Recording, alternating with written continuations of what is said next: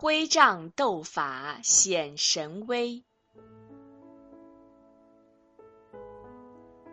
穆萨在埃及同哥哥哈伦会合后，便把兄弟二人肩负的使命转告给了生活在水深火热中的以色列族人，得到了同胞们的理解和支持。在做了必要的准备之后，穆萨便同哈伦一起前往王宫会见法老。穆萨一见法老，首先亮明了自己的身份。法老不禁一惊，眼前这个自称是安拉的使者的人，原来就是自己在宫中把他养大，后来杀人逃走的逆子。他上下打量穆萨，往日的一切浮现在眼前。不错，正是他。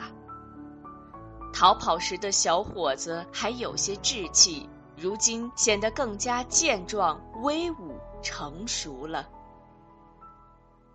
看到穆萨轩昂非凡的气质和那炯炯逼人的目光，法老不知怎的感觉后背有些发凉，而且似有一种莫名其妙的危机感在脑海中掠过。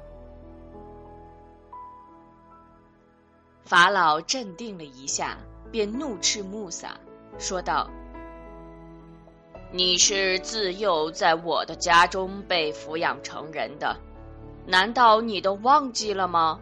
你不但不知恩图报，反而杀人逃走，如今又来做什么？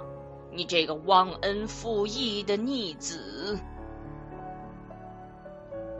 穆萨平静的回答说。当初误伤人命是由于我年轻幼稚，只因畏惧你追杀，我才逃走。后来我的养育之主把智慧赏赐给我，并且派我为使者。说到这里，穆萨话锋一转：“你责备我忘恩，你所谓的恩是什么？是你对以色列后裔们的奴役？”法老气得胡须颤抖，双手麻木，厉声问道：“你们今天到我这里，到底想干什么？”穆萨义正辞严地说：“法老啊，我确是全世界的主派遣的使者，我以安拉的名义向你宣扬真理。”你应该释放以色列的后裔，让他们同我一起离开这里。哈伦在一旁也说了同穆萨意思近似的话。法老听了穆萨兄弟二人咄咄逼人的话语，不禁怒火万丈，呵斥他俩滚出去。穆萨十分冷静地说。我们是奉主命而来，使命没有完成，岂能离开？双方剑拔弩张的气氛笼罩着大厅，一场激烈的斗争开始了。法老横眉竖目的站了起来，质问穆萨和哈伦：“你们所说的全世界的主是什么？”谁是你俩的主？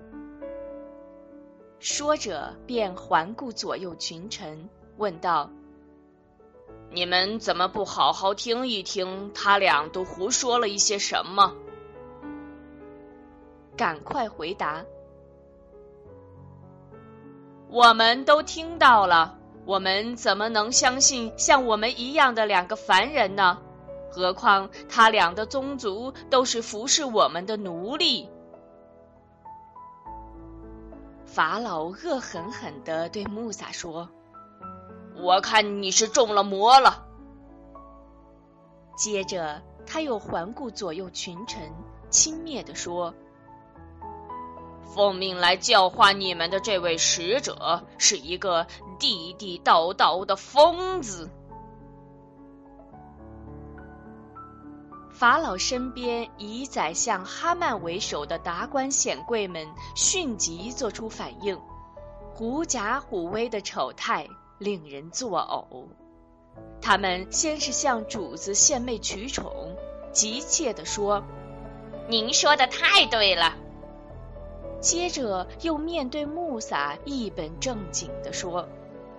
你到我们这里来，是想使我们抛弃我们祖先的宗教，让你们俩称尊于国中吗？办不到，我们绝不会归信你们的。你们说完了吗？穆萨以惊人的镇定开始反驳了。难道你们就是这样来评论降临到你们面前的真理吗？你们问谁是我们的主？明确的告诉你们，安拉就是我们的主。他赋予万物天性，而后加以引导。他是我们的主，也是你们的主，还是你们祖先的主？穆萨稍加停顿，然后加重了语气，继续说：“他为你们以大地为摇篮，他为你们在大地上开辟道路。”他从云中降下雨水，而借雨水生产各种植物。你们可以吃那些植物，可以放牧你们的牲畜。这一切都说明了安拉的万能。一切有理智的人都应该从中受到启迪。听着穆萨铿锵有力的宣教，达官显贵们都惊呆了，不知如何作答。还是老谋深算的法老打断穆萨的话，狂傲的说道：“我不知道除我以外还信别的什么神灵。”穆萨针锋相对的驳斥：“你好大的胆子，敢自命为神？难道你就不怕安拉严厉的惩罚吗？”骄横跋扈的法老岂能容忍有人竟然在大众面前同他直言相撞？便火冒三丈，训斥穆萨：“如果你舍我而敬奉别的神灵，我势必要让你成为一个囚犯。”穆萨镇定自若，不动声色地说。如果我昭示给你一个来自安拉的奇迹，你还惩办我吗？法老说：“如果你是说实话的，你就昭示一个明证吧。”此时，厅内静默无声，人们都静静的等候着，看看穆萨到底能显现什么奇迹。只见穆萨把手杖向空中抛去，那条手杖忽然变成了一条蟒。又见他抽出了一只手，那只手在众人的眼前忽然闪出耀眼的白光。大蟒在地面上蜿蜒爬行，吓得人们四处逃窜。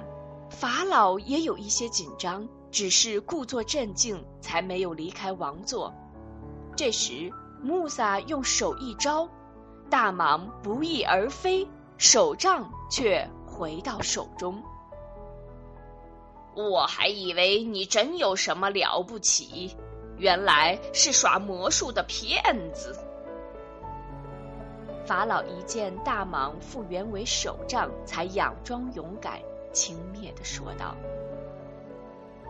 逃出大厅的显贵们也纷纷聚拢在法老的左右。一个说：“他搞的这一套的确是明显的魔术。”另一个说：“这分明是一个高明的术士，我们千万不要上他的当。”穆萨厉声反问这群无耻之徒：“难道这是魔术吗？”术士是不会成功的。法老又开口了：“我身边比你们高明的术士多得很，你们如果有胆量，敢比一比，就约个时间和地点，较量较量吧。穆萨当即表示同意，双方约定在节日人多热闹时进行比试。